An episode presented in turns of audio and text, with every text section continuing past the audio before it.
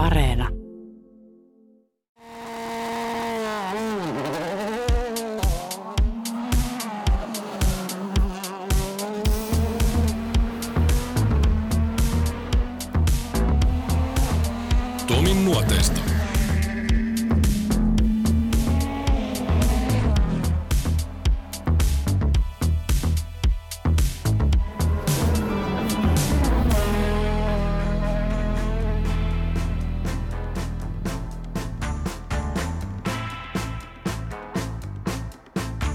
Suunnittelu, riskit, ulkomaat, panostus ja mitä vielä.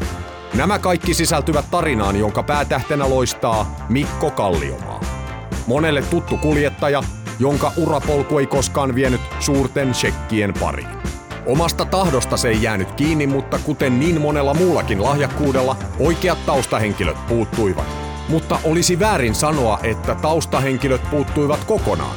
Ei sentään. Kalliomaan ura olisi ollut paljon lyhyempi, ellei apua olisi tullut jo hyvin aikaisessa vaiheessa. Se käy ilmi tämän jakson kuluessa. Mikko Kalliomaan kipinä syttyi pikkukundina, kuinkas muutenkaan. Löylyä lisäsi isoveljen rallipoluilla niin ikään menestyneen Sakari Kalliomaan innostus. Viikariveljekset pääsivätkin auton rattiin hyvissä ajoin ennen teini-ikää. Äidin veli, hän ajoi järtaa. Siitähän se lähti sitten käyntiin tietysti, kun tuommoisena viisivuotiaana katsottiin mummon kellariikkunasta, kun järta kordiini siirrettiin tuommoisen kuljetusauton lavalle talvipakkasessa ja, ja tota, se oli pakko aamulla herätä, kun tiedettiin, että ne lähtee sinne. Niin tota, eihän mun vanhemman veljen kanssa, niin me oltiin niin paljon kiinnostuneita, että kyllä kun se kordiini pärähti käymään, niin miehet oli ikkunassa ja ei saatu kylläkään mennä ulos sit siinä, mutta tota, kyllähän se kipinä siitä syntyi. Et sit serkku otti vähän niin kuin asiakseen, eli äidin veljenpoika, niin tota, mehän saatiin ajaa jäällä Kankaapään kenkätehtaan ympärillä kaiken maailman autoilla, mutta toki meidän piti tehdä kenkälaatikoita ja työtä vastaan saatiin pensaa ja mummolla tehtiin sitten kans hommia, niin tota, siinä oli semmoinen e-huoltoasema ja sinne soitettiin aina piikki meille ja kannukas haettiin pensaa ja lähdettiin ajelemaan. Siellä oli sitten erinäisiä autoja, että oli kuplafolkkaria ja miniä ja tämän tällaista ja niille sitten opeteltiin. Ja ne jäärätareissut oli sellaisia, että Martti Kangas istui kyydissä ja hän ei noussut siis apumiehen paikalta pois, kun se sanoi, että jos ajat niin kuin hän sanoo, jarrutat siinä missä hän sanoo, niin tämä auto ei mene penkkaan. Mutta ei se ihan, ihan näin mennyt, että parhaat talkoot oli varmaan niin kuin tunti, kun kaivettiin kahteen miehen autoa pois ja yksi mies istuu autossa koko ajan ja naureskelee siellä, että ottakaa pojat peli vaan pois hangesta.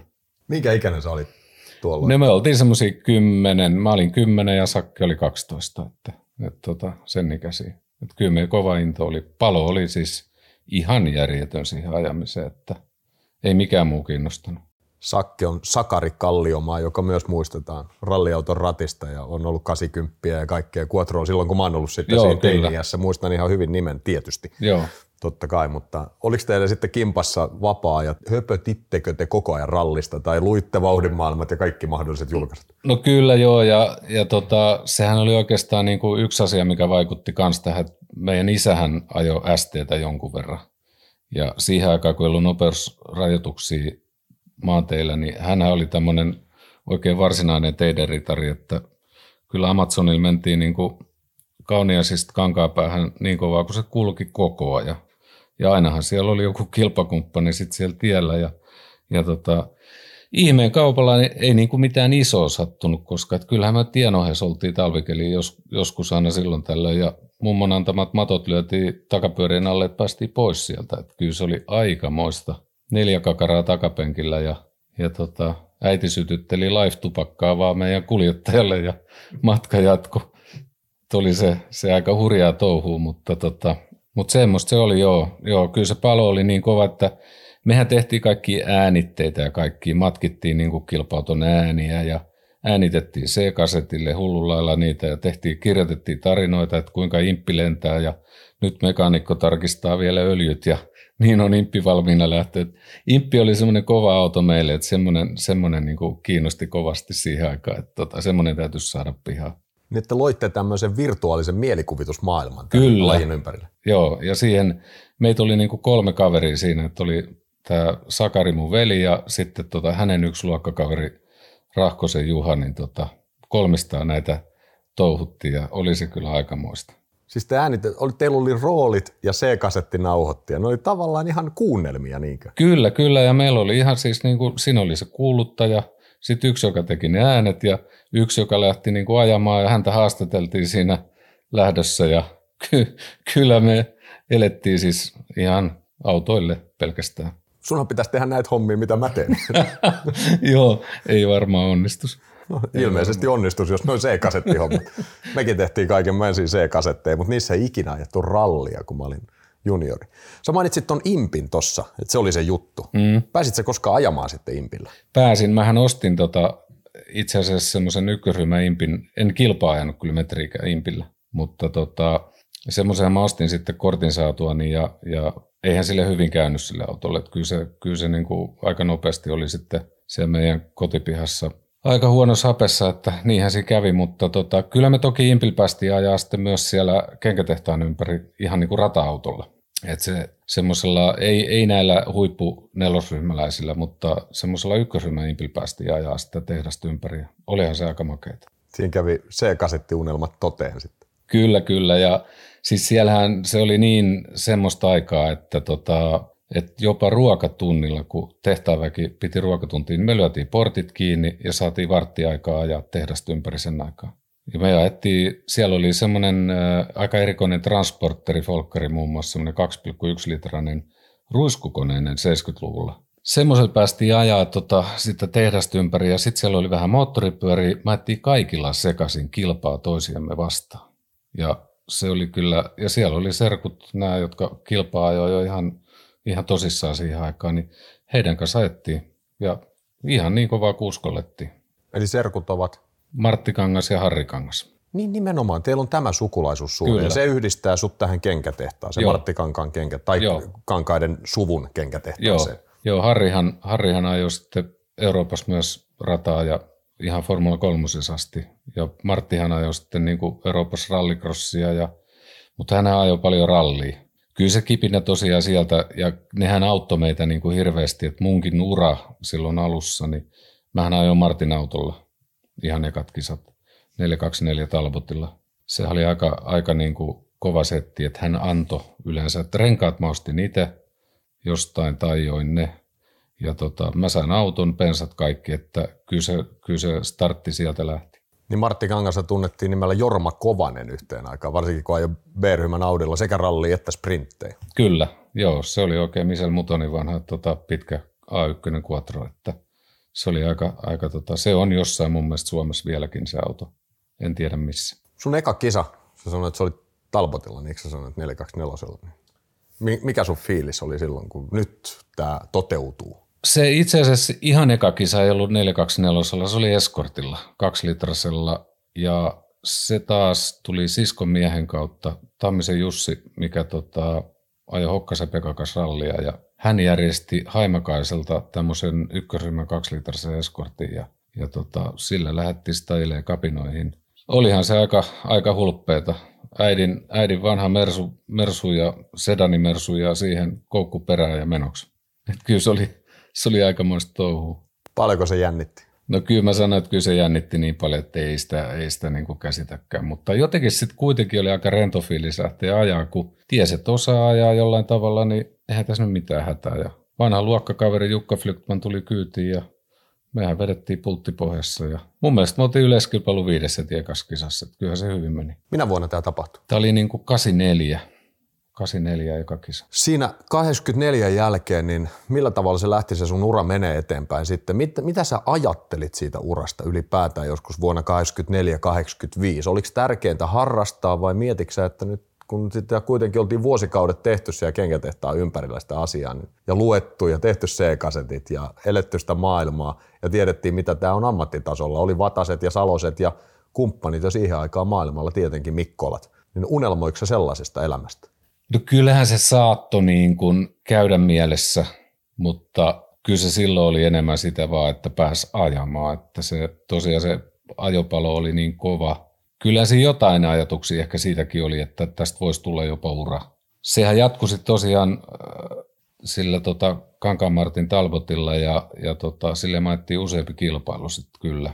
Ja voitettiin muun muassa hankirallin junnut ja sen mä muistan hyvin siitä junnu hankirallista, niin tota, kun se oli voitettu. Ja me ihmeteltiin, että kun ei täällä ole kukaan haastattelemassa niin kuin meitä. Että me ollaan näin kovin jätkiä, että me voitetaan yleiskilpailuja. Toki siellä oli, oli vähän kovemmat jätkät tai tätä yleisen luokkaa samanaikaisesti. Ja mä kävelin kalastajatorpan sinne lehdistöhuoneeseen ja mä sanoin sieltä ovelta vaan, että terve, että mä oon Kalliomaan Mikko. Että tota, mä voitin tämän Junnun ja yleiskilpailu, että halusiko kukaan tehdä mitään juttua. Siellä äijät nousi pystyyn ja naiset ja siellä oli Kuosmosen kikka ja kumppanit ja, ja tota, no siitähän se lähti, että saatiin ihan kammo, kammo näkyvyys kyllä siitä, siitä voitosta sit siihen aikaan, että siitä on hyvät lehtileikkeet kyllä jäljellä, kun Ari Vatanen jako palkinnot ynnä muuta. Että tota, olihan se hieno aikaa ja Vatanen kannusti kovasti, että kyllä kannattaa jatkaa, kun noin hyvin meni. Mutta hyvä esimerkki siitä, että jos et saisi ollut oma-aloitteinen tuossa hommassa, niin se olisi unohdettu. Se olisi vaan tulos muiden joukossa. Se olisi just sitä. Siinä, mä en muista kuka siinä oikein, olisiko se ollut Illoisen Esa tai joku, vähän yllytti siihen hommaan, että mene sinne vaan. Että kyllä se joku kuuntelee sua. Ja, mutta olihan se sitten Hesarissa ja joka paikassa. Ihan kuvien kanssa, että se oli kyllä hieno juttu. Junioreiden SM-sarja. Jokaisessa kisassa yli 200 kilpailijaa. Median kiinnostus huipussaan.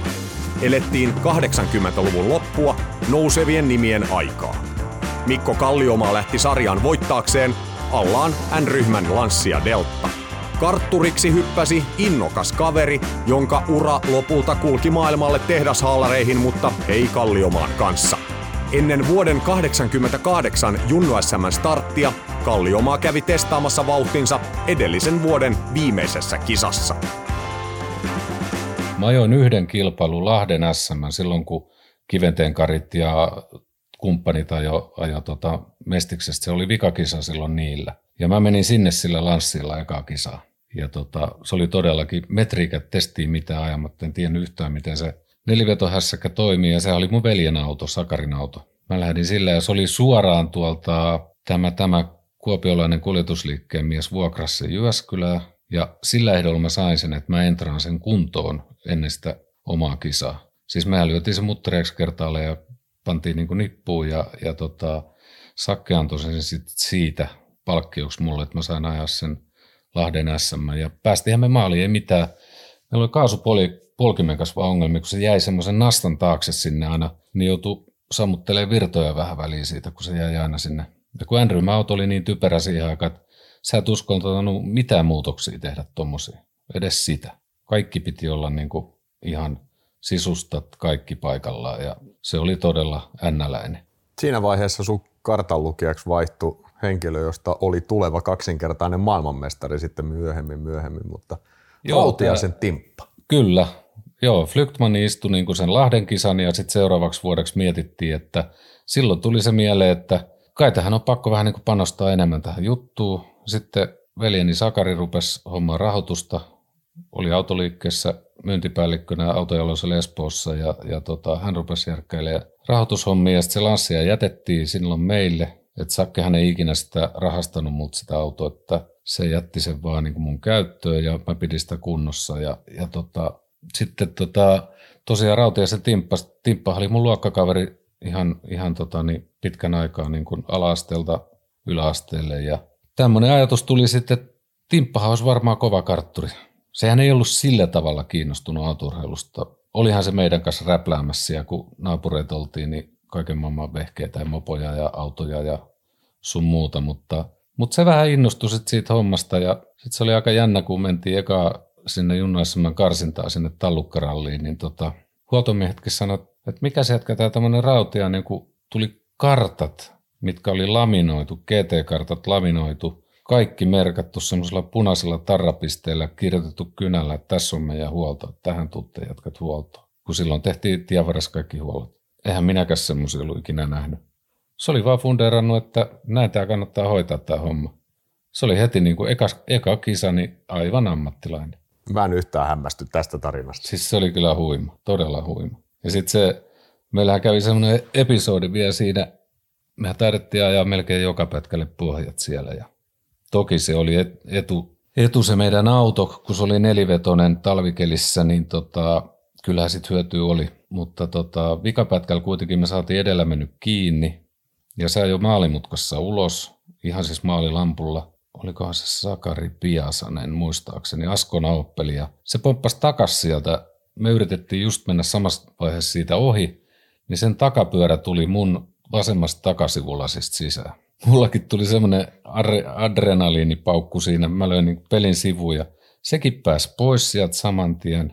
Se oli ihan käsittämätön tapahtuma. Niin mäkin juoksin siitä ja hyvä, etten käynyt kimppuun, niin siinä tämä rautiaisen ammattimaisuus tuli taas esiin, että ei, että nyt otetaan ihan iisisti, että meillä on kaikilla liikennevakuutukset ja se oli ottanut säännöistä selvää jo siinä vaiheessa, että, että tämä vastapuolen liikennevakuutus korvaa tämän meidän auton, että ota ihan iisisti. Mä olin, että eihän toi voi olla totta, mutta niin se vaan meni. Saisit syöksyä No mä olisin käynyt kurkkuun kiinni varmaan, mutta tota, ei siinä onneksi tuli, tuli häkkiä selväksi, että ei tässä ollutkaan mitään hätää. Se vuosi 88 Junnu SMS on, no aika monia vuosia on seurattu. 87 oli seurattu, silloin oli, oliko se nyt, se oli Mökkösen ja kumppaneiden, oliko jopa Vihavainen silloin. Kivenne, Vihavainen niin, ja Kelkkanen. Joo, tämä osasto, mutta sitten 88 oli kaksi kuljettajaa, joita seurattiin erittäin isolla suurennuslasilla sinä vuonna. Ajoitte eri luokassa, mutta taistelitte mestaruudesta. Mikko Kalliomaa, Timo Rautiainen ja sitten toista autoa ajoi semmoista vähän lä- joka suuntaan läyhättävää askonaa, Markus Grönholm. Kyllä. Se oli mielenkiintoinen vuosi. Oli se kyllä ja sitten kun me oltiin kuitenkin niin kuin, me tunnettiin jo niin hyvin siinä vaiheessa, että mäkin olin joskus jopa jotain hitsaamassa bussen askonaa ja jeesaamassa, kun sitä korjattiin ja siis meillä oli niin kuin, se oli, se oli kyllä niin, kuin niin hienoa aikaa, että ei, ei, ei niin kuin voi käsittää. Et toki meillä oli kisatilanteessa sit se, että ei siellä kerrottu mitään juonia toisille et se, se, oli kyllä niinku semmoista salatiedettä sitten jo, että mitä uutta olet keksinyt autoa tai mitään, niin ei varmaan kerrottu. Ja tota, Mutta me oltiin tosi hyviä kavereita kuitenkin. Se oli tosi upeata aikaa, ei, ei siinä. Ja täysveristä kilvana jo ja toki mulla oli se, että mä kärsin vähän siitä luokka- ja systeemistä, että mä en saanut aina täysiä pisteitä, vaikka voitti yleiskilpailun, mutta eipä se niin kuin, se oli sitä aikaa ja niillä säännöillä mentiin ja sillä sipuli, mutta oli, oli kyllä niin kuin ja se bussen se semmoinen hosopetteri kuumuus ja kyllä se vaan sitten aina yllätti jossain ihmepätkällä, että kyllä se laski niin kovaa, että ei, ei siihen olisi edes pystynyt. Sä muistat bussen siis siltä ajalta ja semmoisena höyrypäänä, mikä se on nyt edelleen tänä, tänä päivänäkin bussen. Siis eihän se, no höyrypää on ehkä vähän väärin sanottu, mutta todella elävä tyyppi. Bussehan on täynnä energiaa koko ajan ja vähän oh. semmoista joo. kimpoilua ja tämmöistä, mutta hyvällä mielellä. On joo ja sitten kun eihän, eihän sillähän ei ollut mitään muuta tarkoitusta kuin joka pätkällä ja pohjat. Sillähän sehän ei niin kuin mistään muusta ollut kiinnostunut. Ei se mitään lopputulosta miettinyt, se vaan se, se veti joka pätkälle pohjat, jos pystyi. Et se oli sen tarkoitus ja sitä mä aina ihmettelin, että eikö nyt vähän kannattaisi vähän he, niin kuin hellätä jossain kohtaa. Et silloin homma jo hanskassa, niin ei kun vielä vaan ja sitten nuri. Niin kuin viimeisessä SMS. No joo, niin, niin kyllä. Sehän Joo, oli jo sulle tulossa se kultamitali siinä periaatteessa. Sitä Kyllä. Tuloslaskenta oli erilainen siihen maailman aikaan, että ei oltu näin reaaliajassa kiinni vuonna 2008. Ja sitten se ikään kuin selvisi vasta vähän myöhemmin, että okei, bussille menikin noin noin pisteet ja, Joo. ja et Kalliomaa ei olekaan mestari, vaan mestaruus meni Markus Grönholmille. Olit sä pettynyt silloin? Joo, olin mä tavallaan pettynyt, mutta en mä sitten kuitenkaan niin kuin pettynyt ollut siinä mielessä, että mähän yritin niin kuin siihen vikaakisaa sitä, että – että me ajetaan niin kuin A-ryhmässä ja, ja tota, vaihdetaan lähtöpaikkoja, ja, mutta sitten kuitenkin niin kuin, sit mä ajattelin, että no ei, että mehän lähdettiin tosi isolla numerolla, että me ajettiin paljon enemmän pimeässä kuin muut. Mutta meillä oli hyvä tilanne vielä siinä vaiheessa, mutta sitten vaan niin kuin, siellä Lammilla semmoinen Henri Toivosen vanha paikka, niin, niin tota, tultiin semmoisen linjalla vaan, että ei ollut mitään tehtävissä, oli pakko kääntää peli sisään ja siellä oli sitten ottava kivi siellä ojassa ja meillähän jäi matka siihen. Autoon ei tullut isot vauriot, mutta etupyörä lähti, Lanssiastahan lähti etupyörä, jossa ajoitti ison puun varjoon, niin sillehän ei voinut mitään, niin se lähti ja se lähti helposti siinäkin. Että jolla eskortilla, niin eihän se joskus vähän heilahtanut siinä kohtaa, mutta siihen kävi sitten niin, että, että tota, kun siinä oli se palkintosumma, mikä jaettiin sitten tämän sarjan yhteydessä, niin sitten kuitenkin nämä järjestäjät katsoivat, että me, me se saadaan, että me ollaan se ansaittu. Siinä haastateltiin ja kaikki ennen sitä. Nokia tuli se 50 000 markkaa ja, ja tota, bussi oli siitä hiukan katkera, mä ymmärrän sen. Ja mä olisin antanut siitä kyllä puolet, mutta mulla ei ollut mahiksi. Mulla oli jo piikkiä niin paljon siitä kaudesta, että mä jouduin käyttää kaikki niin kuin maksuihin. Se oli, se oli sen verran kallis kausi kuitenkin. Et ei, me ei niin kuin läheskään kaikkea pystytty itse edes huolta, että jouduttiin käyttämään niin kuin vierasta vaidalaatikkopuolta ja kaikki vetoakseleet sun muita huolettiin ihan ST Motorsissa siihen aikaan, eli Sunströmin Mikolla. Ja eikä ne meitä mitenkään rahastanut, mutta se maksu, minkä maksu. Siitä rahasta ei vaan pystynyt antaa puolikasta. Se olisi ollut mun mielestä reilu peli kyllä, niin kuin jakaa se. Se olisi ollut se oikea vaihtoehto varmaan. Mutta hyvä kausi oli kyllä. Hauskaa oli. Vaikuttiko toi rahajakohomma teidän väleihin mitään? En mä tiedä, ei mun mielestä siinä kohtaa, ehkä vähän aluksi, mutta kyllä se siinä viikossa jo hiljeni se homma sitten, kun se oli jaettu, että tota, ei se, ei se, niinku, ei se mitenkään, en mä ainakaan kokenut sitä niin. Mä muistan hyvin ton, mähän on haaveilen tuossa vaiheessa itse siitä, että joskus pääsis ralliautossa kyytiin – nimenomaan karttalukijan puolelle, mutta seurasin aktiivisesti luonnollisesti. Ja mä muistan ton episodin kyllä, koska se, se perustelu oli se, että sulla on todella mahdollisuudet maailmalle paremmin kuin Markus Grönholmilla. Sulla on selkeämmät suunnitelmat. Ehkä jopa sekin vaikutti, että sulla oli tuorempi kalusto siinä vaiheessa, tämä Lancia Delta Integrale ja niin poispäin. Ja niinhän myöskin kävi seuraavana vuonna 29. Sähän Kyllä. rupesit rakentaa Timpan kanssa, nimenomaan Rautiaisen Timon kanssa systemaattisesti kansainvälistä uraa. Se oli tota, joo, ja siinä mietittiin tota eri vaihtoehtoja. Sanotaan näin, että vähän jälkeenpäin harmittaa se, että en, en riittävästi kuunnellut Sunströmin Mikkoa siinä asiassa, että olisin lähtenyt Englantiin. Se olisi ollut varmaan järkevä vaihtoehto. Ja ihan vuokra, se meinasi, että ihan vuokrapeli sieltä ja muutamakin se sanoi, että se riittää näytöksi mä lähdin kuitenkin Saksaan. Ja jotenkin ehkä semmoinen korvien väliin jäänyt semmoinen, että kun suomalaiset ei osaa niin kuin ajaa asfalttia, silloin aina puhuttiin, että suomalaiset ei osaa ajaa asfalttia. No mä lähdin sinne, eihän sillä mitään ongelmaa. Se asfaltti oli ihan samanlaista rallia kuin muukin, että pärjättiin hyvin siellä. Että mähän, mä ostin sieltä auton ja ihan näin suoraan sanoen ihan pankkirahalla lähettiin. Ei ollut mitään rahoja muuta vaihtoehtoa. Sitten siinä oli semmoinen tukiporukka synty, ne lupas hoitaa nämä, nämä viulut sitä mukaan, kun ajetaan. Ja se oli semmoinen kuin Holzer Motorsport äh, Augsburgista Saksasta. Munhan oli helppo lähteä sinne, kun mä osasin aika hyvin kielen silloin. Mä olin ollut niin paljon töissä Saksassa siihen vaiheessa. Siskon mies teki tämmöistä romukauppaa käytettyjä autonosia, niin pyörin siellä hänen kanssa ja opin sitä kieltä siinä samalla. Ja toki olin ollut 14-vuotiaana kesätöissä Saksassa maatilalla, että tota, se oli yksi asia. Ja, mutta sinne lähdettiin ja se ei ollut mikään herkkukausi, se auto oli aika huono, minkä mä sain sieltä. Et se ei ollut, se oli tota, Niemen Jarin kaatama semmoinen integraali lanssia, mikä oli tosi pehmeä koriltaan jo valmiiksi. Ja se, se oli kyllä pikkasen jäi semmoinen maku jälkeenpäin, että siinä ei ollut kaikki asiat kyllä ihan kunnossa siinä vehkeessä, että mutta hyviä sijoituksia ettiin ja voitettiin. Sitten vikakisa Jalosen Ilkka hyppäsi sitten kyytiin. Timppahan jäi pois sitten puolesvälis kautta, kun nähtiin selvästi, että ei tämä niinku, tää ei kannata tämä juttu. Timppa palasi takaisin töihin Suomeen ja sitten me saatiin kuitenkin, tämä Holzeri tota, järjesti meille viimeiseen kisaa siellä Raistette-ralliin, niin 16-venttilisen lanssia ja se oli maailman ensi esiintyminen sillä autolla. Et silloin kukaan ajanut kilpaa ennen meitä vaikka se oli N-ryhmän auto, niin ei ollut A-ryhmällä eikä, eikä tota, se oli muistaakseni niin, että se oli torstai tai perjantai, kun se luokiteltiin ja samana päivänä me aloitettiin rallisilla autolla. Se oli oikein Abartin tekemä 16-venttilinen, että aika hyvä kampe oli.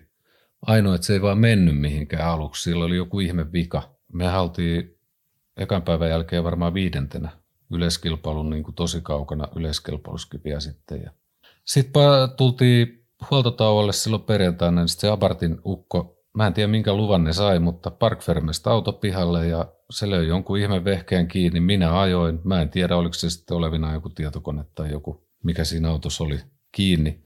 Jotain se tsekkaili siellä ja se sanoi yhtäkkiä, että no niin, nyt, nyt on pelikunnossa, että annas mennä. Sitten me ajettiinkin kyllä aika, aika raikkaasti, että me ajettiin jopa ihan lähelle yleiskilpailupohjiakin siellä. Että, ja voitettiin ihan mennen tulla ryhmä kyllä. Sulla oli tuossa välissä muuten ainakin pari rallia, mitä tilastot kertoo. Saksalainen kartaluki. Oli, Hansotto Saits. Joo. Joo, se hyppäsi kyytiin yhdessä kohtaa ja se aina pyöri siellä meidän huolloissa ja touhuissa ja sitten se, niin kuin mä ajattelin, että no mikä siinä, että, että hyppää kyytiin. Se sanoi, että hän voi tulla kyllä, kun Timppa lopetti silloin. Niin tota, että hän voi tulla ja siinähän kävi sitten niin, että hyvinhän se muuten meni, mutta, mutta tota, sitten Deutschland rallissa, niin siinä oli semmoinen, olisiko se ollut tokavika pätkä, niin tultiin asfaltilta soralle semmoisen aika korkean harjun tai tämmöisen niin kuin viinitarhan päällä. Ja mä olin jotenkin nuotituksessa katsonut, että tehdään tämä kuin vitonen tupaa ja tuosta vaikka on soraa, niin mennään, mennään täysillä niin kuin nuo S-mutkat läpi, niin se ei aivan toteutunut se.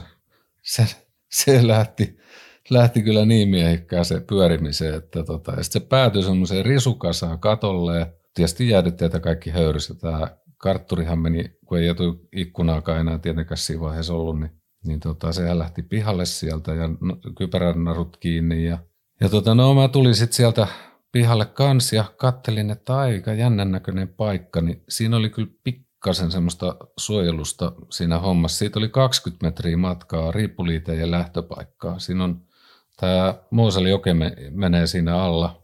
Siitä on ollut, semmoinen 200, reipas 200 metriä ihan pystysuoraan pudotusta sinne jokeen. Kateltiin, että no hyvä, että se pysähtyi tuohon. se olisi ollut morjens. No se olisi ollut, ei, ei, ei tarvitsisi tätä juttua tehdä. Se oli kyllä, mutta eipä ne, semmoisia ne oli.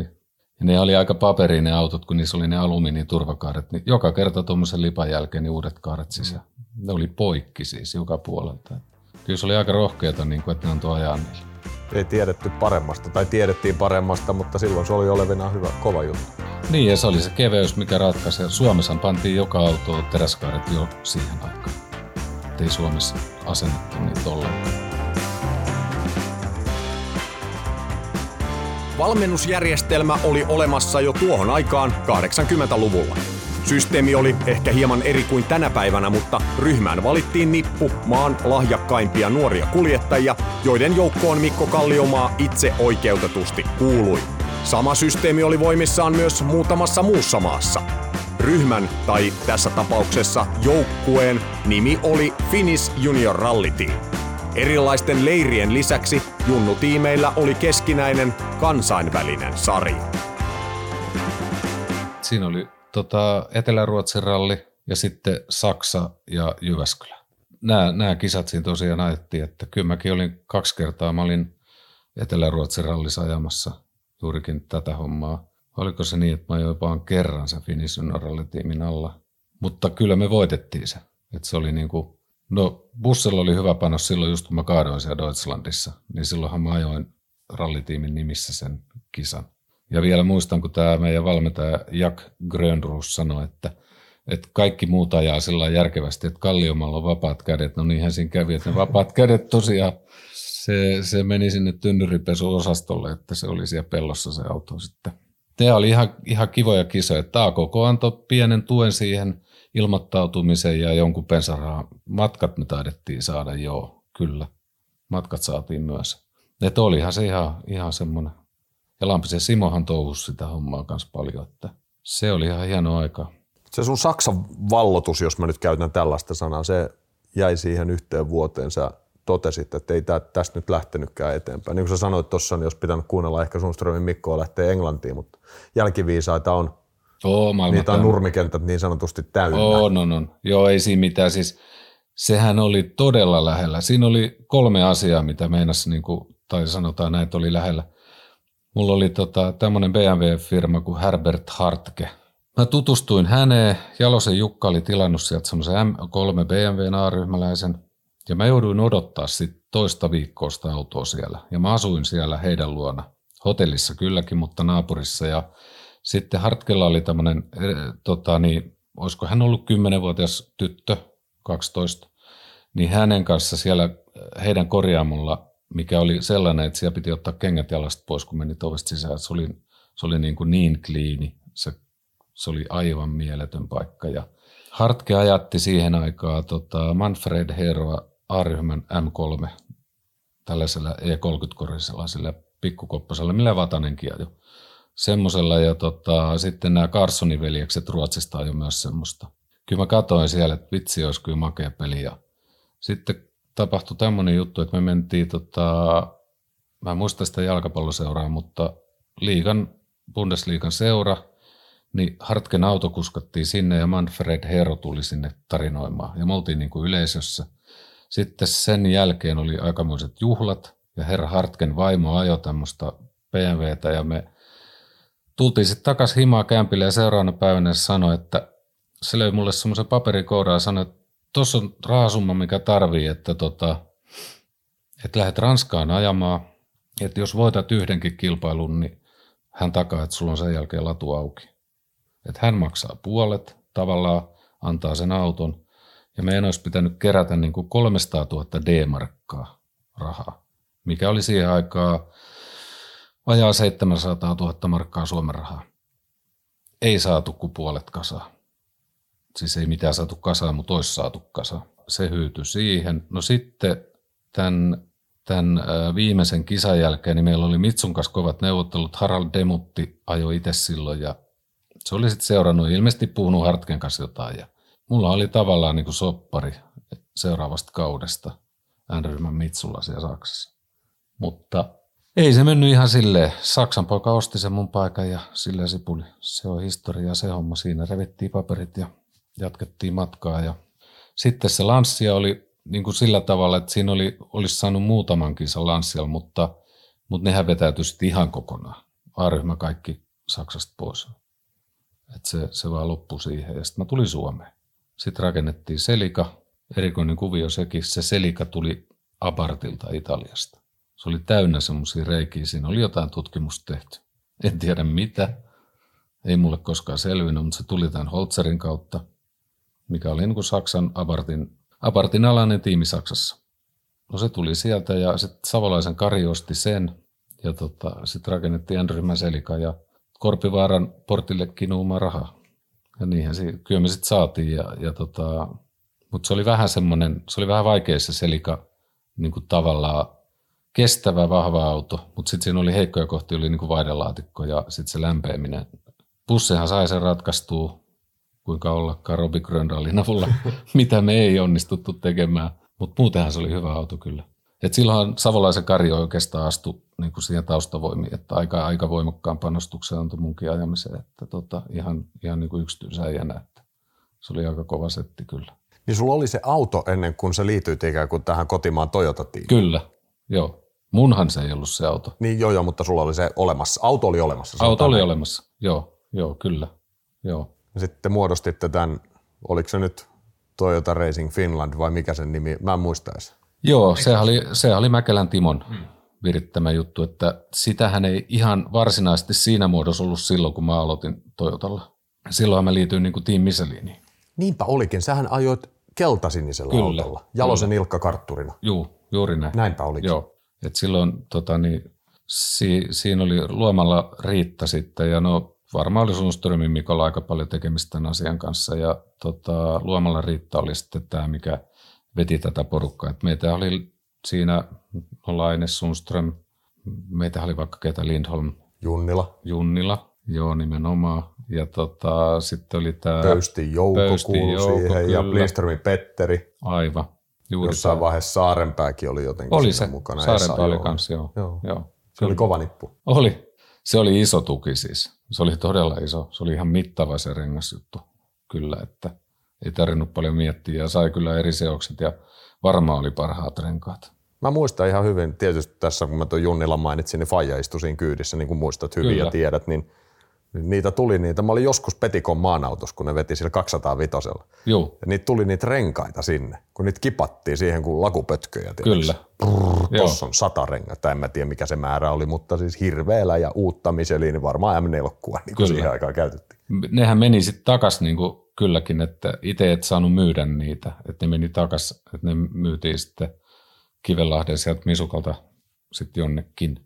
Se oli kova setti kyllä siinä välissähän, no joo, kyllähän sekin varmaan vaikutti siihen misukkahommaan, että mähän olin Sundströmin Mikolla silloin niin kuin Junnu SM-vuotena ekan kerran eräserallissa tämmöinen team leaderi, joka vei niin kuin kamat tuosta laivalla Turusta Englantiin ja, ja tota, hoidin nämä tullausasiat ja muut puolihuonolla englannin kielen taidolla, mutta kaikki meni hyvin ja siellä sitten tota, mehän ajettiin niin kuin näitä, siinä oli tämä Bobby Willis ja sitten tota Ken Rees, ketä me kuskattiin niin kuin sen rallin aikana ja tämmöinen pikahuolto niin sanotusti.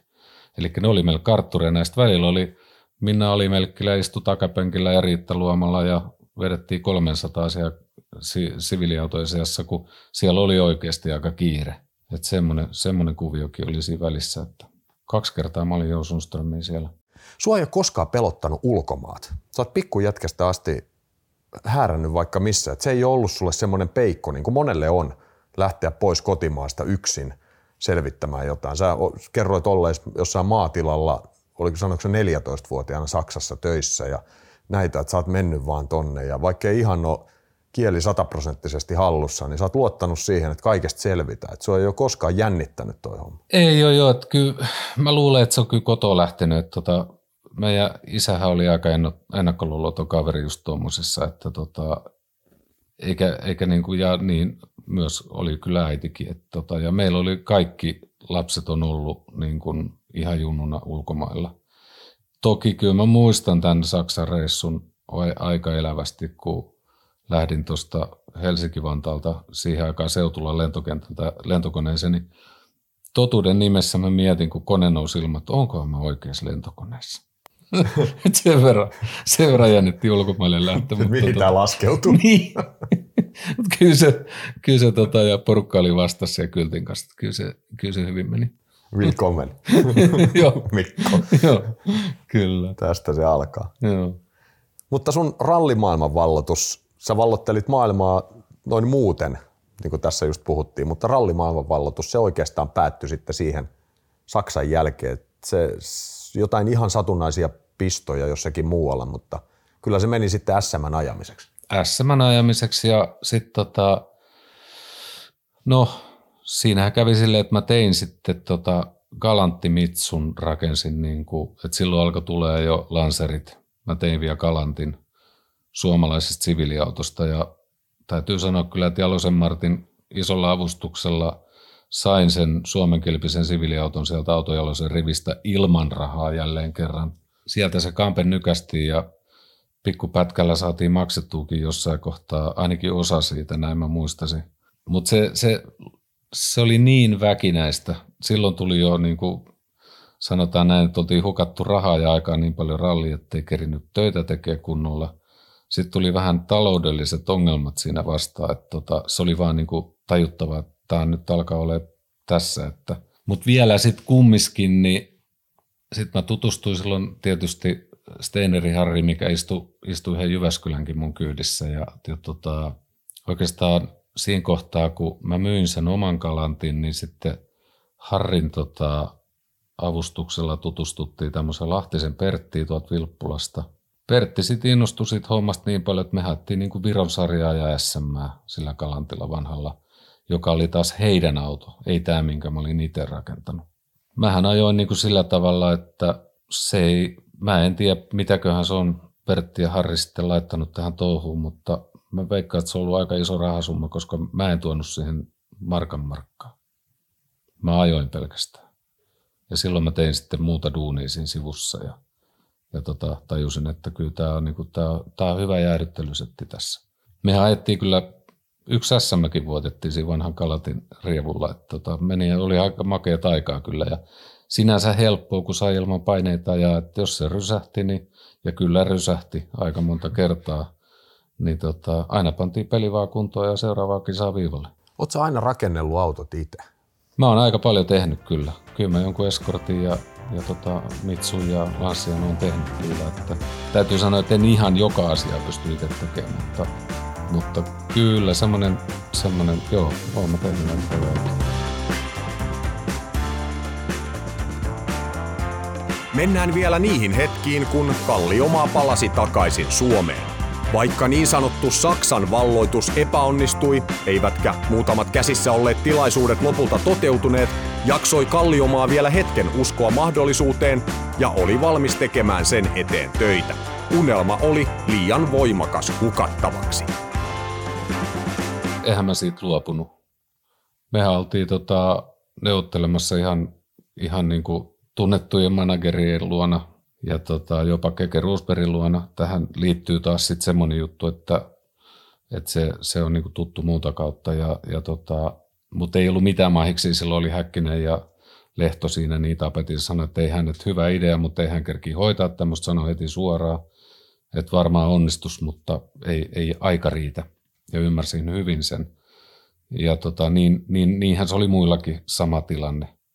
Sitten siinä oli muutama oljenkorsi, mitä mä en, niin kuin, nämä on näitä jälkeenpäin harmituksia, että en, en käyttänyt, olisi pitänyt ehdottomasti. Mitä ne oli? Esimerkiksi Illoisen Esa olisi ollut erittäin halukas tekemään sitä edesmennyt. Hän olisi panostanut siihen. Muun muassa hän.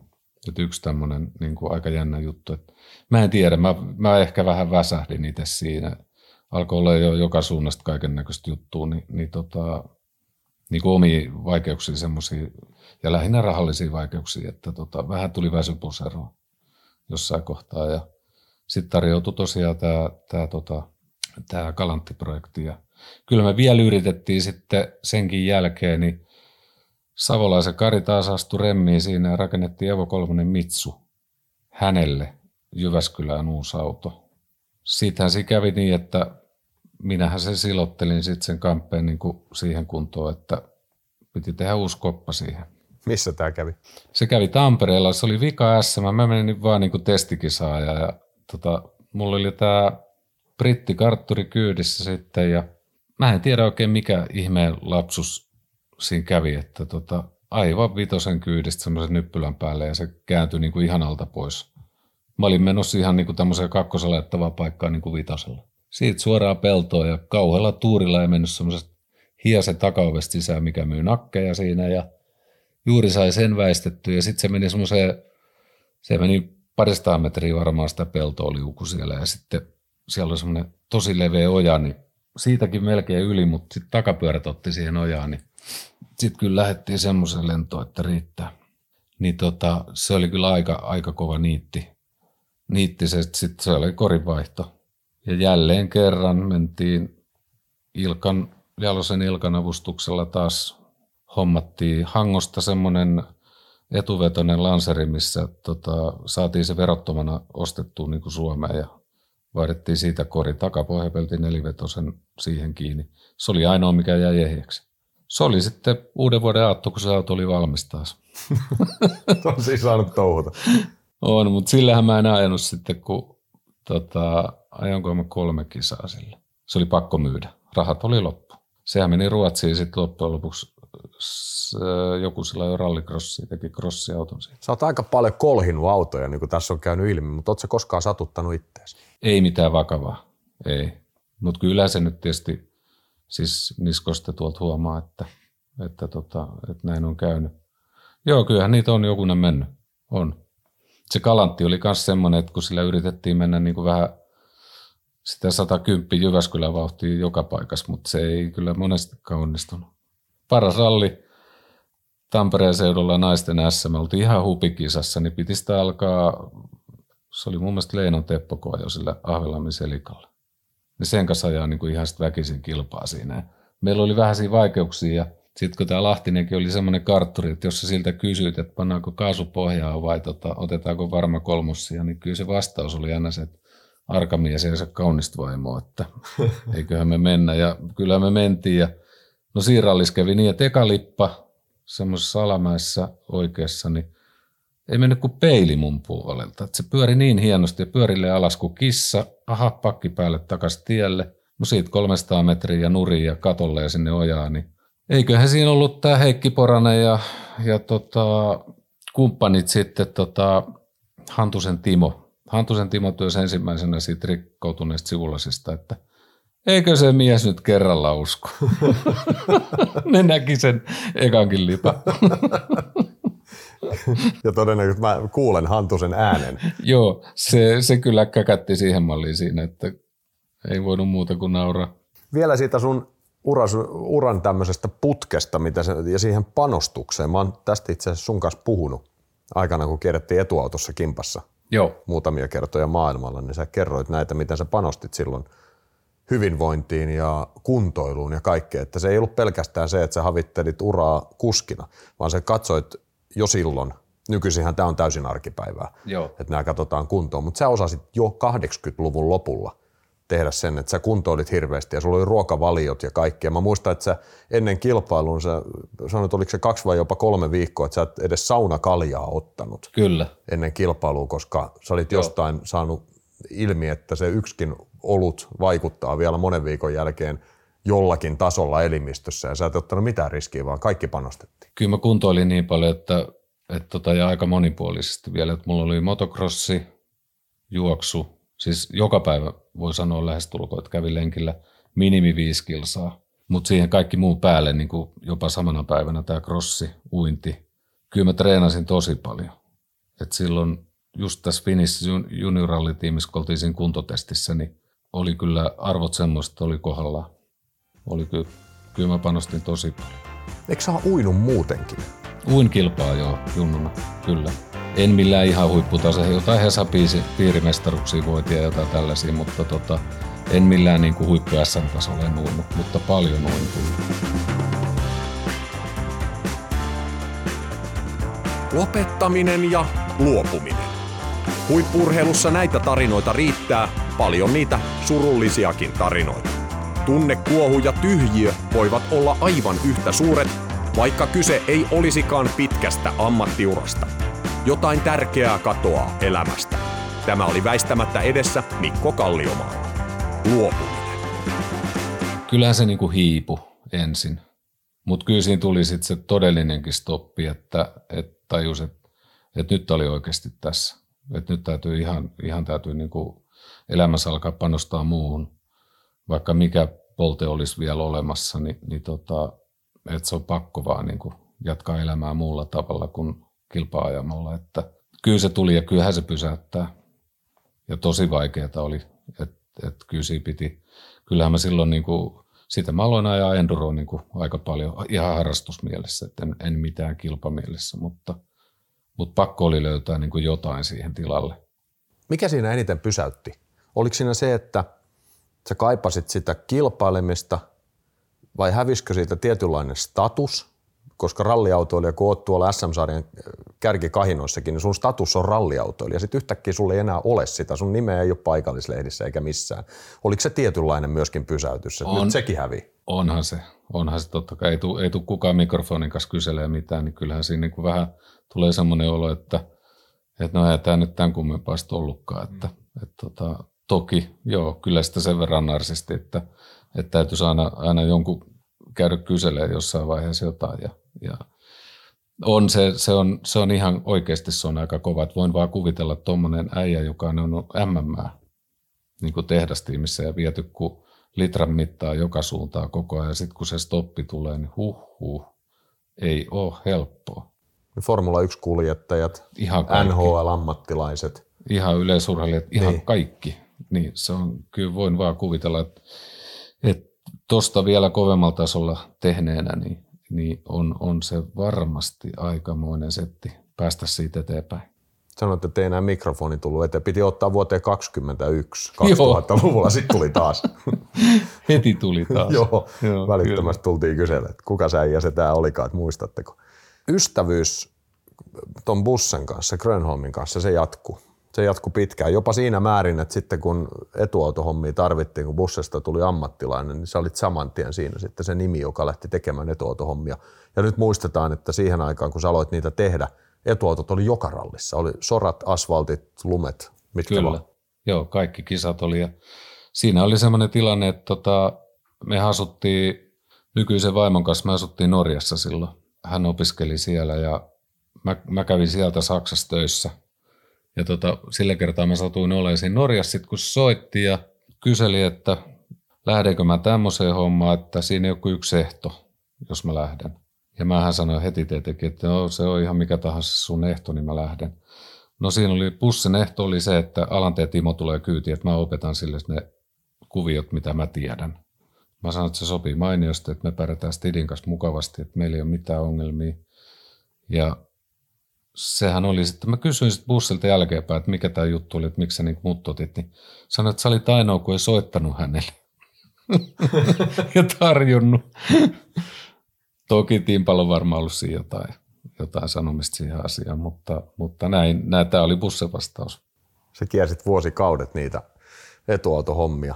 Ja Rautiasen Timo, sun entinen kartanlukija, oli siinä se, jolle ne raportit annettiin. Millä tavalla sä muuten seurasit sitä Timpan uraa? Koska te teitte sitä hommaa kimpassa. Lähditte ajaa Junnu SM ja sitten sen jälkeen oli se reilu puoli vuotta Saksassa ja nämä tällaiset. Sitten Timppa jäi siitä pois, mutta teki toisen kuljettajan kanssa itselleen ammatin siitä ja meni maailmanmestaruuksiin. Ja se kuljettaja oli se, jota vastaan sä taistelit Junnu SMS. Miltä se tuntui seurata, kun Timppa meni sen polun lähdettyään sun vierestä pois? Kyllähän mä, niin, kyllä mun täytyy sanoa, että mä olin tosi, tosi niin kuin otettu siitä, että Timppa jatko kuitenkin. Kun mä mietin, että mitähän se meinaa tehdä, että valitseeko se niin kuin pelkästään työuran vai jatkaako rallis, mutta sehän teki duunia ja rallia siinä bussen kanssa aluksi samaan aikaan. Eihän mä oikeastaan voinut olla kuin iloinen ja sitten se, että kun mä kuitenkin niin kuin näin sen niin, että se on mun kanssa aloittanut, se on mulle iso kunnia. Timppahan oli niin hyvä siis, just kaikki nämä sen täsmällisyydet ja, ja tota, mikä asia ei ikinä ollut hukassa. Kaikki oli aina kunnossa, kun sä kysyit siltä ihan mitä tahansa, niin vastaus tuli. Ja siis just tämä, että se pääsi hyödyntämään sitä osaamistaan, niin kyllä en, en mä voi mitään muuta sanoa kuin, että mä olin tosi, tosi iloinen. Yhteiset vuodet maailmalla. Mä en muista nyt kuinka monta vuotta sitä tehtiin sitä hommaa, että oli kaikissa kisoissa, mutta ne oli varmaan hauskoja vuosi. Oli, no sen viisi vuottahan niitä tehtiin. Joo. Et se oli niin kuin, oliko se nyt 2006 sitten, kun ne, ne tota, 2005 en muista nyt enää ihan. Varmaan oli he jo 2004. Neljä. Kyllä, se oli koska me oltiin hmm. kimpassa 2004 Espanjassa ja silloin oli pelkät asfaltit. Joo, kyllä. Ja sitten seuraavana vuonna tehtiin ne asfaltit se 2005 totta, etuautossa. Näin kun Stidi meni Katajamäen Kostin kartturiksi Susukille, niin se ei voinut tietysti silloin olla niitä, niin siksi mä tulin sitten siihen Stidin paikalle. Me oltiin silloin Espanja ja Korsika niin putkeen. Niin seuraavana, 05. Niin, joo. joo. Et se, se oli jo myöskin, joo, se on 2004 ollut kyllä, kun se muuttui. Eli kolme vuotta tehtiin niin kuin, kyllä, näin on. Sait kiertää maailmaa ja ajaa pätkät. Silloinhan hirveä kritiikki tuli, kun poistui tämä, että etuautot soralta veksi. Joo. Niin kauhea mölinä ja älinä, että nyt tämä menee vaaralliseksi ja muuta. Nyt jälkeenpäin, kun katsotaan sitä hommaa, niin tänä päivänä kukaan ei kaipaa soralle etuautoja. Ei semmoisesta puhuttu. Jos sä nyt rehellisesti ajattelet sitä, niin oliko ne sora, sorakisoissa etuautot kuinka tarpeellisia? Sanotaan, että siis muutamia tämmöisiä yksittäisiä tapahtumia, että siellä on ollut jotain niin ekstraa kuin ja voi, niin silloin joo, mutta on muutama kisa. Ja sen asianhan hoitaa tänä päivänä niin kuin joko rengasauto, mikä menee siellä ekana, että kyllä ne sen, niin kuin sen katastrofi-informaation saa sieltä. Joo, ei, mä oon ihan samaa mieltä. Sehän oli hauskaa aikaa ja palkka tuli ja palkka meni ja, ja tota, kaikki kunnossa, ei siinä mitään. Ja siis kyllähän se täytyy sanoa, että joku Pegot Sport-työnantaja siihen aikaan, niin ei vitsi, ei voi käsittää. Kyllä ne pani rahaa haisee aika paljon. Se oli niin, kuin niin bussakin se oli niin tykätty siinä tiimissä, että kyllä se oli hieno mennä ovesta sisään, kun sähän olit kuin maailmanmestari itsekin, kun sä menit ovesta sisään. Ei, ei ikinä mitään poikkinaista sanaa, ei mitään jos kolaroit jonkun auton tai jotain, niin ei mitään. Kysyttiin vaan, että, että jaksat sä odottaa, että sä saat uuden. Et kyllä se oli niin kuin hyvin erilaista aikaa kuin tänä päivänä. Onko sulla jäänyt jotain mieleen niistä etuautoreissuista, joku tämmöinen oikein julkaistava tarina? No onhan niitä vaikka kuin paljon, että kyllä niitä on tota, lähinnä se, että kun mehän liikuttiin paljon Miettisen Juha ja Taskisen Markon kanssa niin kuin Alanteen kanssa, että kyllä niitä niin kuin, niitä huikeita tapahtumia, siis siellä oli paljon, että ei noita nyt tuommoisia, no siviiliautokolarit oli pääasiassa kyllä, ei ollut omia viikoja, mutta tota, yksi ainakin semmoinen, että eka kisa, kun lähdettiin Kreikkaan, niin, niin semmoisella 306 pösöllä, se oli niin kuin semmoinen, ei nyt mikään A-ryhmäläinen ollut, mutta vähän sinne päin, semmoinen N-plussalainen etuvetokampe ja eka pätkää, niin tuli moottoripyörät vastaan siinä ja mä joudun väistää sitten vasemmalle puolelle vielä lepikkoon, niin siitähän meni taka-akseli heti ensimmäisellä pätkällä aivan solmuun siitä autosta. Ja Miettinen veti meidät pois sieltä ja tota, sitten huoltoon, niin siinäkään, niin eihän ne huoltomiehet, ne vaihtoi koko taka-akseli, niin se oli semmoinen aika pehmeä semmoisessa autossa. Ja se oli nyt semmoinen yksi, mikä heti ekaskisassa tapahtui. Ja, mutta sitten oli yksi aika huima tuolla Argentiinassa, niin Miettinen ja Taskinen meni meidän edellä semmoista melkein luotisuoraa hiekkatietä. Ja mä siinä pölyssä sitten pidin vähän rakoa tietysti ja sitten niiden piti odottaa meitä yhdessä risteyksessä. Ei äijä näkynyt missään ja jotenkin jäi hämärästi mieleen, kun mä lähdin siitä, että no kai ne on sitten mennyt vaan, ettei jäänytkään odottaa. Niin semmoinen harusvajeri heilu siinä semmoisen sähkö, sähkötolpan vieressä, niin ne oli ajanutkin suoraan siitä aika reippaasti ja katkaissut se harusvajeri ne oli vielä siellä pellolla kääntymässä, kun me lähdettiin siitä. Tota, kaiken näköisiä tapahtumia siellä oli paljonkin. Että, tota. Mutta hyviä aikoja, hyviä aikoja, todella hyviä aikoja. Että.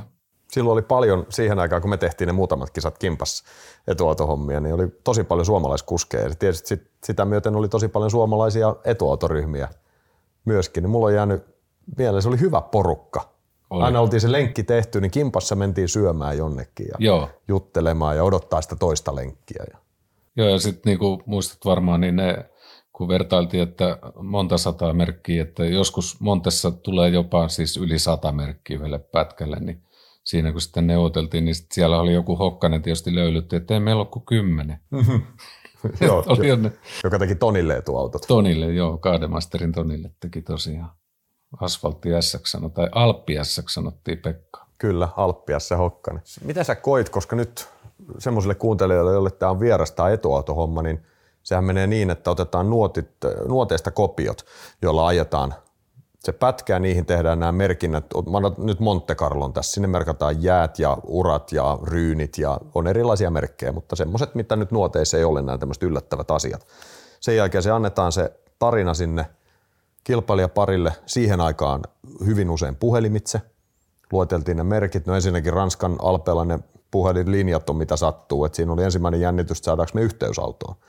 Mutta se vastuu, mikä siinä on, sehän on periaatteessa sen etuauton kuljettajan tehtävä luetella ne merkit. Kartturikin totta kai katsoo, mutta aika paljon mennään pää alaspäin, joten kuski ne näkee paremmin.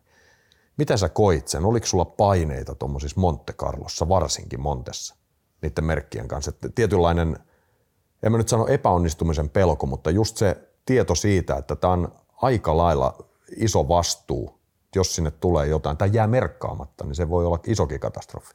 Totta kai kyllä nyt aika kova luotto liitteen, mutta, mutta sitten jos olit jotenkin niin kuin vähän nukkunut huonosti tai näin, mä sanoisin niin, että etukäteen ei ollut kauheita paineita, mutta siinä vaiheessa, kun sä olit tainnut pätkän läpi, sitten sä rupesit miettimään kaikkia asioita, että mitä kaikkea kuuntelet, kun kartturihan sen luettelee sen tarinan, mikä sinne on merkattu, niin toiselle, siis sinne kilpauton kartturille, niin tota, sä rupeat siinä kuuntelemaan, että joo, ja sitten sä mietit, että niin, toi on toi paikka ja toi on toi paikka. Tulikohan sinne kaikki? Että jos ollaan niin oikein vaikeissa olosuhteissa, ja sitten niin bussillekin merkattiin paljon semmoisia, että jos jos pitkään suoralla oli jäätä, niin sitten sinne, jos siellä oli 50 kuivaa siellä jään takana, niin se pantiin se 50 kuivaa, että sen voi tulla sen jään kaasupohjassa ja sitten se jarrutat siellä kuivalla jäällä niin kyllä, tai tota, kuivalla asfaltilla, niin kyllä siitä tulee mieleen, että näinköhän mä sen ihan oikein, kun se koko suora oli jäässä. Niin se niin kuin, mutta aika hyvin ne taas mennään Ei tullut usein sanomista. Ei tullut. Miettisen Juhahan lainausmerkeissä pakkaili laukkujaan useinkin. Se pakkaili jo. No tosta on kyllä hyvä tarina kyllähän Tommikin varmasti näin jälkeenpäin ymmärtää nämä hauskat jutut, että tota, Puhumme Mäkisen Tommista, Mäkisen siis jolle to... Juha Miettinen oli etuautona. Niin tota, hauskoja episodeja oli just, just Montessa, että tota, minä seisoin tien vieressä ja, ja tota, Taskisen Markus sanoi, että me ajetaan tuonne vähän sivuun, että meillä on taiteilija, taiteilija alkaa olla vähän hiiltynyt, että me mennään tuonne sivuun ja tällä sitten vaan sanoi, että me ollaan tässä. Ja sitten Tommi tietysti, kun se tiesi, että me liikutaan niin kuin porukoissa aika hyvinkin heidän etuauton kanssa, niin sehän pysäytti siihen mun kohdalle ja hyppäsi autosta ja huus mulle ihan raivona, että oletko nähnyt näitä meidän sankareita, että edellisellä pätkällä ne ei ollut käynyt ainakaan ollenkaan, että onkohan ne käynyt tällä pätkällä. Tommi vaan siinä pohjiin ohi mennä siinä samalla, mutta tota, onneksi Lampi aina sai tämän tilanteen kuntoon sitten takaisin että se, oli, se oli aika hauskaa just se. Tommi oli tietysti sellainen, että se, se, se piti olla niin eksaktia se tieto, että, mutta kyllä ne ihan oikein oli kaikki tehty, että ei siinä mitään. Hyviä muistoja pelkästään, hauskoja jälkeenpäin just tuommoiset, kun tullaan huutaa naama, ettei kysellä jostain muista, niin se vaan kuvastaa tosiaan just sitä, että niitä mestaruuksia ei tule muuta kuin tuolla, että sun pitää niin olla, olla tuollainen taiteilija kuin on. Näistä sun ammateista, sä oot sen verran, mitä mä oon sua tuntenut, niin mä oon aina miettinyt, että mäkin touhuun aika paljon kaiken moista, mutta ne on periaatteessa kaikki samalla sektorilla tietyllä tavalla, että aina esiinnytään. Hmm. Mutta sitten kun me lyödään Mikko Kalliomaan, mitä sä oot tehnyt ammatiksessa, niin välillä tulee mieleen, että onko nyt puolet ihan paskapuhetta, kun se, sen verran erikoisia ammatteja. Milloin remontoit hevosen koipia ja milloin olet laitesukeltaja. Tämä sukellushomma oli aika, sen kun sä joskus kerroit mulle, että hetkinen anteeksi mitä, että mitä oot tehnyt, niin mikä sut sinne vei? No se vei siinä just silloin, kun mä sitä ensimmäistä kalanttia rakensin, niin, niin tota, mulla oli yhteistyökumppanina veljeni asiakas, tällainen sukellusfirma, Tuomas Valli Espoosta, ja hän asui kylläkin Hangossa siihen aikaan. Hänellä oli tämmöiset korkeapainevesivehkeet, millä pystyy piikkaa betonia tai mitä tahansa tekee. Ja ne teki veden alla ja veden päällä niitä hommia. Ja, ja mä olin jostain kuullut, että tämmöiset auton niin kuin massat pystyy piikkaa pesemään pois sillä korkeapainevedellä. Siis puhuttiin tuhannesta baarista painetta ja siinä oli vielä vesimäärä aika suuri. No kuitenkin, niin sinne hankoon sitten sen auton kanssa ja Tuomas sanoi, että tuu tänne, niin kokeillaan. Ja mehän kokeiltiin ja se kori tuli tosi hienoksi sillä systeemillä. Ja se oli jotain tämmöistä lokamarraskuun aikaa ja sitten oltiin kahvilla siinä, siinä toimistossa ja se toimisto oli ja varasto ihan siinä Hangon länsisatamassa.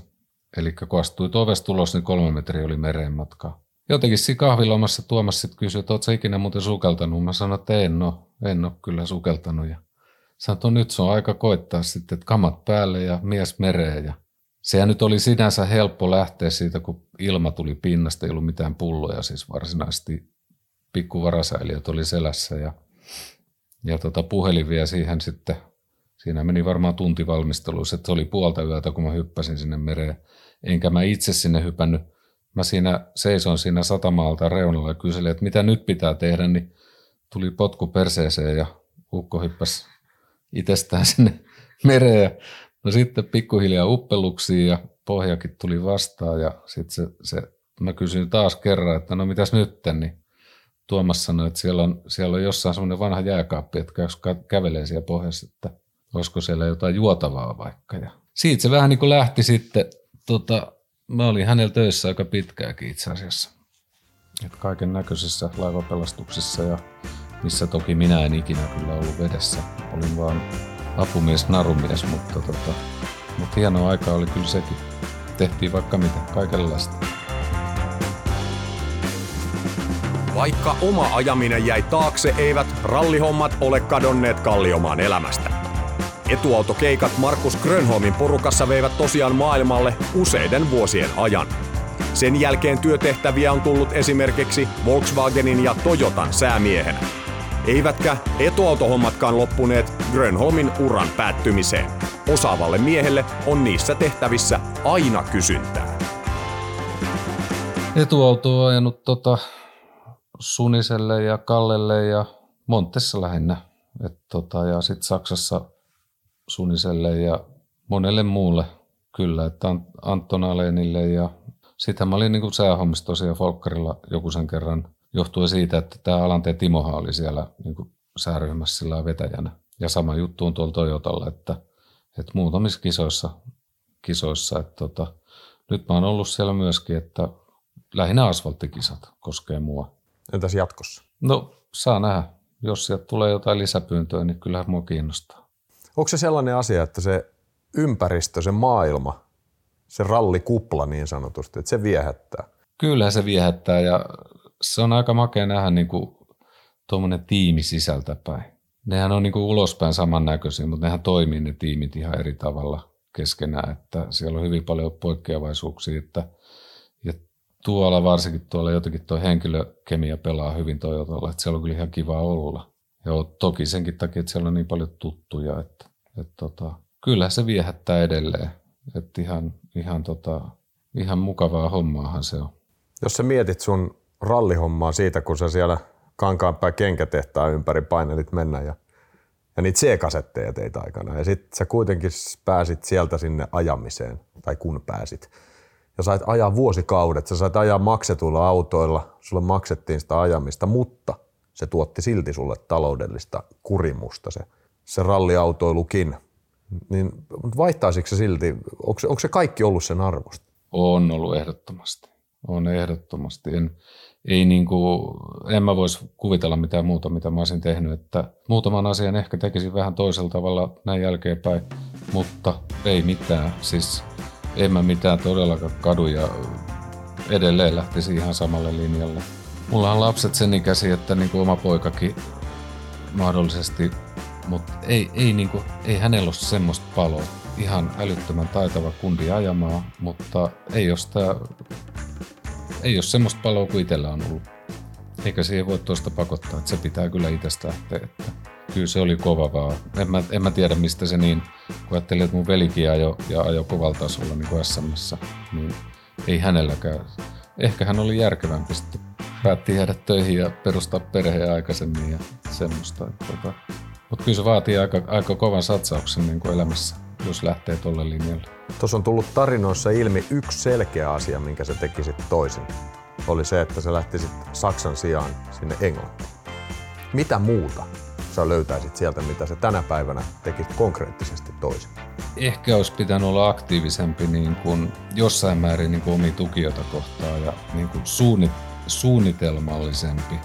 Ajatella niin kuin sitä seuraavaa kuukautta lähinnä mitä kannattaa seuraavaa vuotta sitten niin kuin kauden lopussa, että mitä oikeasti kannattaa tehdä. Ja ihan niin kuin saada vähän enemmän ammatti-ihmisiä siihen ympärille, että se on lähinnä se, että kannattaa kyllä apua käyttää, jos joku tarjoaa. Aina puhutaan näistä, että mitä on ralliautoilu antanut. No sieltä tulee nämä kaverit, elämäntapa. Näitä mä en kysy sulta, kun mä tiedän ne asiat. Mm. Mutta onko se antanut sulle elämässä jotain muita oppeja?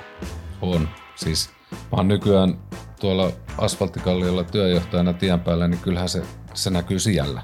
Ei mene sormi suuhun, jos jotain erikoista tapahtuu. Tulee kolari, tulee mitä tahansa, vaikka putoo taivaalta laudakappaleita, niin sehän on, sehän on opettanut just siihen, että ei ikinä mene sormi suuhun. Aina pystyy keksiä jotain. Se on, se on ollut niin kuin valtava, valtava niin kuin semmoinen improvisointi löytyy kyllä aina ja jotenkin tästä selvitään. Ei tässä ole mitään isoja tavoitteita elämässä, että kun perusasiat on niin kuin olemassa ja, ja tota, kyllä nytkin niin kuin aika paljon pystyy nauttimaan kumminkin elämästä jo, ettei ei, ei noin mitkään, mitkään asiat, niin kuin työasiat tai ei, ei, saa enää mennä sille edelleen, että että tota, kyllä mä toivon, mulla on tuolla yksi Volvo-projekti tuolla tallissa, semmoinen harrasteauto tuolla on tulossa tallissa, että tota, toivottavasti saadaan sen talven aikana kuntoon. Eli siis vedänkö mä johtopäätöksen, että vuonna 2022 lähtöluettelossa ykköskuljettajan paikalla lukee Mikko Kallio? Kyllä se aika paljon mahdollista. Kyllä mä jonkun, jonkun tota, siellä voi olla kyllä joku tuttu nimi Kartturinenkin sitten. Että. Jaa. Jaa. no soitellaan siitä. Soitellaan siitä. Joo, kyllä.